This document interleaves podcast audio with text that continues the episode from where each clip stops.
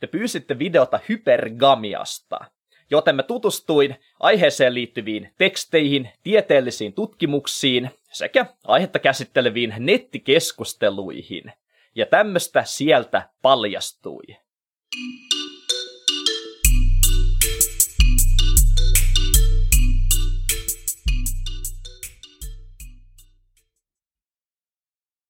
Moikka ja toivottavasti, toivottavasti teille kaikille kuuluu hyvää. Tosiaan hypergamia. Se tarkoittaa ylöspäin naimista, eli sitä, että me mennään naimisiin itseämme koulutetumman tai varakkaamman ihmisen kanssa. Ja sekä nettikeskusteluissa että monissa tieteellisissä tutkimuksissa tämä aihe yhdistetään ensisijaisesti naisiin – mikä on osittain ainakin historiallisista syistä ymmärrettävää, koska useimmissa yhteiskunnissa miehet ovat olleet perinteisesti se koulutetumpi ja varakkaampi osapuoli.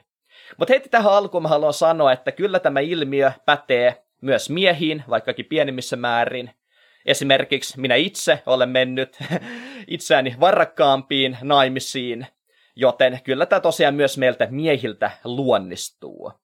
Mutta tällä videolla me tullaan puhumaan tosiaan enemmän tästä naisnäkökulmasta, koska sekä tieteelliset tutkimukset että nämä nettikeskustelut lähestyvät aihetta useammin juuri siitä näkökulmasta. Ja tämä hypergamia tuntuu ärsyttävän monia. Eli nämä naiset, jotka naivat ylöspäin, esitetään usein jotenkin pinnallisina, moraalittomina, tai heistä ajatellaan, että he ovat tämmöisiä kullankaivelijoita. Ja musta tuntuu, että tämä moraalittomuus tai ajatus siitä perustuu siihen, että tämä elämässä eteneminen naimisiin menemisen avulla koetaan jotenkin liian helppona tapana onnistua elämässä. Kun taas esimerkiksi tämmöiset perinteiset tavat, kuten opiskelu tai kova työnteko, nähdään jotenkin enemmän kunnioitettavana ja arvostettavana tapana. Ja henkilökohtaisesti mun täytyy sanoa, että mä en ole tästä ihan samaa mieltä koska me itse työskentelen deittialalla, eli me vedän tämmöisiä deittivalmennuksia, ja olen myös kirjoittanut kirjan nettideittailusta. Ja tästä näkökulmasta mua on pakko sanoa, että parisuhteen löytäminen, naimisiin menosta puhumattakaan, ei ole monille ihmisille mistään kohti helppoa. Ja on paljon tapauksia, missä ihmisen on helpompi hankkia itselleen esimerkiksi hyvä ja arvostettu koulutus, kuin löytää itselleen kumppania. Eli mä en todellakaan näe tätä ylöspäin naimista minään helppona tapana edetä elämässä. Ja usein tämä kritiikki tuntuu vähän liittyvän myös kritiikin esittäjän omaan asemaan.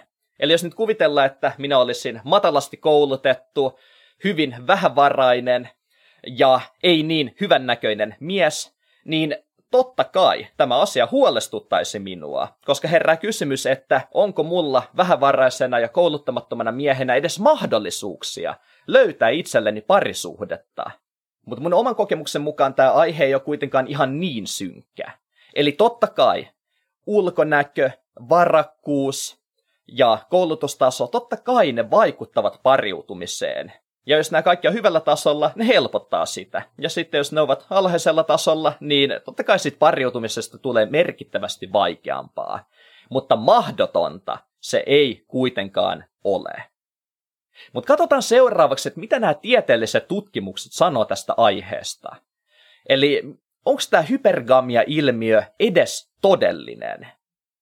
Ja kyllä, tutkimusten valossa tämä hypergamia vaikuttaa olevan ihan oikea juttu, mutta näissä tutkimuksissa käytetään toistuvasti kahta erilaista muuttujaa.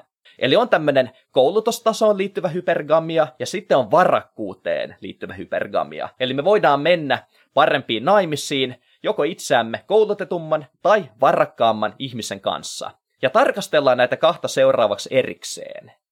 Eli vaikuttaa siltä, että tämmöinen koulutukseen perustuva hypergamia on edelleen ihan totta erityisesti Afrikan ja Aasian maissa, mutta rikkaissa länsimaissa, joissa on yleensä myös enemmän sukupuolten välistä tasa-arvoa, se on vähentynyt merkittävästi ja muutamassa maassa jopa keikahtanut päälaelleen.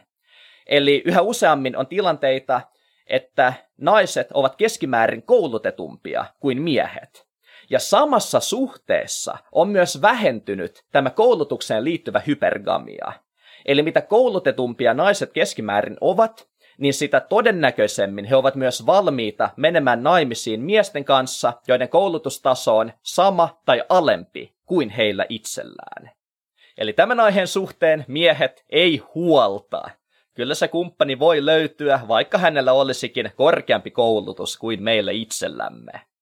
No entä sitten tämä tuloihin liittyvä hypergamia? Mitä sille kuuluu? Ja tutkimusten vallossa vaikuttaa tosiaan siltä, että se elää ja voi hyvin myös rikkaissa länsimaissa. Eli vaikka nainen olisi itse koulutettu ja hyvin tienaava, niin siltikin he näyttävät suosivan parinvalinnassa itseään paremmin tienaavia miehiä. Ja tutkimusten valossa tämä vaikuttaa pätevän ihan kaikissa yhteiskuntaluokissa. No sitten syntyy tietenkin kysymys, että jos nainen on itsekin varakas ja menestynyt, niin minkä ihmeen takia hän silti sitten haluaa itseään varakkaamman miehen?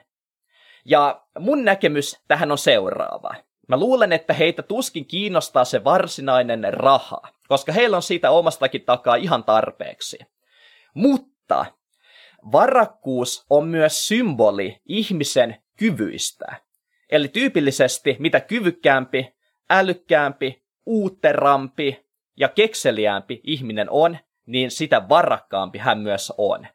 Ja naiset sitten ymmärrettävistä syistä hakevat vierelleen miestä, joka on kyvykäs ja älykäs. Mikä on mun mielestä ihan loogista, totta kai. Ja tuo äskeinen ei tietenkään tarkoita sitä, että jos ihminen on vähävarainen, niin hän olisi automaattisesti jotenkin tyhmä ja kyvytön. Ei todellakaan. Mä voin ihan hyvin sanoa, että mä oon itse esimerkiksi lähtöisin köyhästä maahanmuuttajaperheestä, ja mulla on ollut koko elämäni tosi vähän rahaa. Ja mä tiedän, että kuinka hemmetin vaikeaa sieltä pohjalta ponnistaminen on, vaikka älyä ja kykyä siihen teoriassa löytyisikin. No sitten seuraava aihe, eli miten se ulkonäkö sitten vaikuttaa tähän kaikkeen? Koska näissä hypergamiaa käsittelevissä nettikeskusteluissa miehet ovat erittäin huolissaan siitä, että naisille kelpaa vain hyvän näköinen kumppani. Ja jos mies näyttää ihan tavalliselta, niin se ei riitä. Ja tämä huolestuttaa miehiä ymmärrettävistä syistä. Ja tähän mun täytyy sanoa, että mä en löytänyt tähän aiheeseen liittyen mitään tutkimuksia. Eli en tiedä, miten tämä juttu oikeasti menee, mutta mun omiin arkisiin kokemuksiini perustuen mä sanon, että oikeastaan pitkälti kaikki pariskunnat, joita mä tunnen ja olen tuntenut, niin he ovat ainakin mun arvion mukaan olleet ulkonäöllisesti aika lailla samalla tasolla. Eli tältä pohjalta mä väitän, että ei ole ainakaan kovin paljon tämmöistä, että miehen on pakko olla hyvännäköinen, jotta hän kelpaa. Koska tunnen monia pariskuntia, joissa hyvällä tahdollakaan ei voi sanoa, että mies olisi jotenkin komea tai hyvännäköinen, mutta silti hän on ihan hyvin kelvannut parisuhteeseen. Et toki varmasti ulkonäöstä on paljon hyötyä, mutta mä en usko, että se on tämmöinen ihan ehdoton kynnyskysymys, että jos ulkonäköä ei ole, niin ei voi päästä parisuhteeseen. En usko tähän. Mutta okei, mitä tehdä, jos sattuu olemaan itse vähävarainen ja matalasti koulutettu ja ei niin hyvännäköinen mies? Koska tämähän on tämä väestönossa, jonka kannalta tämä hypergamia vaikuttaa kaikkein ongelmallisimmalta. Ja välillä näkee, että tämmöisille miehille tarjoillaan ratkaisuksi tämmöisiä mukavia ja ympäripyöreitä korulauseita. Kyllä se siitä, olet täydellinen juuri tuollaisenasi. Kyllä sinä vielä löydät vierellesi jonkun ihanan ihmisen. Ja nämä korulauseet ovat totta kai hyvää tarkoittavia, mutta ei mun mielestä erityisen hyödyllisiä. Pikemminkin päinvastoin. Mun mielestä on järkevämpää lähestyä ongelmia sillä, että ne otetaan vakavasti, eikä vaan koiteta lakaista niitä maton alle. Ja toki täydellisessä maailmassa me kaikki kelpaisimme toisillemme juuri sellaisina kuin me olemme. Mutta mun mielestä me emme elä tämmöisessä maailmassa. Ja se on tosiasia, joka mun mielestä kannattaa vaan tunnustaa. Ja tämän takia mä näen, että meillä on käytössämme karkeasti ottaen kaksi vaihtoehtoa. Ensimmäinen vaihtoehto on se, että me jäädään voivottelemaan tätä omaa tilannettamme ja sitä, kuinka epäreilu maailma on. Ja siinä me ollaan tavallaan oikeassakin. Niin kuin eihän tämä maailma nyt kovin reilulta vaikuta. Mutta mä en pidä tätä erityisen hyödyllisenä keinona, koska tämä ei tuo mitään todellista parannusta meidän omaan tilanteeseemme. Toinen vaihtoehto on se, että me aletaan tekemään kovaa duunia oman kelpoisuutemme parantamiseksi. Ja käytännössä tämä voi tarkoittaa kaikenlaista itsensä kehittämistä tai koulutuksen hankkimista tai oman tienauspotentiaalinsa korottamista tai jotain vastaavaa. Ja tämä tie on usein todella pitkä ja todella kivinen. Se ei ole todellakaan mikään helppo ja mukava polku.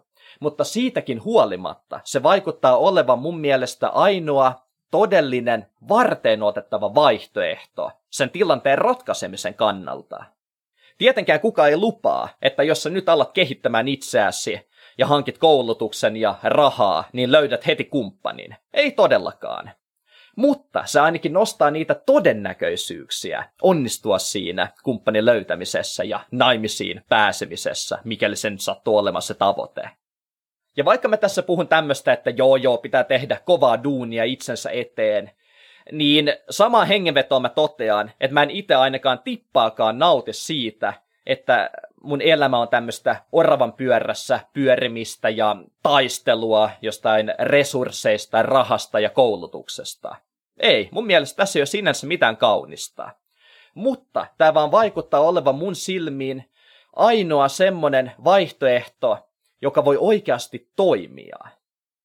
Eli ainakin omalla kohdallani mä antaudun tämän inhottavan oravan pyörään vietäväksi ja pyrin pärjäämään siinä kilpailussa parhaani mukaan. Ja mä haluan myös muistuttaa, että sitä omaa kelpoisuuttaan ja onnistumisen todennäköisyyksiä voi parantaa myös muulla kuin koulutuksen tai rahan tienaamisen kautta. Koska jos kyse olisi esimerkiksi pelkästään rahasta, niin en mä olisi koskaan päässyt parisuhteisiin, koska mun taskuista on aina löytynyt pelkkää tyhjää. Mutta onneksi ihminen voi olla kyvykäs ja vaikuttava myös monella muulla tavalla. Eli jos rahan tienaaminen ei ole sun juttu, niin onneksi on olemassa monia muitakin keinoja. Ja mun oma tapani oli alun perin se, että mä opettelin olemaan ihmisten kanssa, opettelin sosiaalisia taitoja ja mun myyntivaltikseni muodostui lopulta se, että mun seurassa oli mukavaa, hauskaa ja kiinnostavaa olla. Ja sen avulla mä onnistuin sitten löytämään seuraa. Eli painavaa lompakkoa tai jonkinlaista korkeaa sosiaalista asemaa ei tarvittu. Ja tähän loppuun mä haluan totta kai kertoa siitä, että mun suurin ongelma deittailussa oli aikoinaan se, että mä olin niin himskatin ujo ja epävarma. Oli tosi vaikeaa olla ihmisten seurassa. Ja vasta siinä vaiheessa, kun mä pystyin riittävästi oppimaan eroa tästä ujoudesta ja parantamaan niitä sosiaalisia taitoja, vasta siinä kohti se homma alkoi sujumaan. Ja tämän takia haluan tietenkin suositella jälleen tähän loppuun mun sähköistä eroon ujoudesta kirjaa, jossa mä avaan yksityiskohtaisesti sitä prosessia ja niitä toimintamalleja, joita mä käytin, jotta onnistuin vapautumaan omasta ujoudestani. Kirja löytyy, kun menette mun sivuille www.rohkeuskoulu.fi ja koodilla YouTube siitä kirjasta saa myös 30 prosentin alennuksen. Mutta joo, tosiaan tämmönen setti. Tosi iso kiitos, että katsoit tai kuuntelit. Omasta puolestani mä toivotan tosi isosti tsemppiä kaikkea, mitä ikinä ottakaan tekemässä. Muistakaa, että olette loistavia, loistavia tyyppejä. Ja palaillaan me taas ensi viikon puolella. Se on moi moi!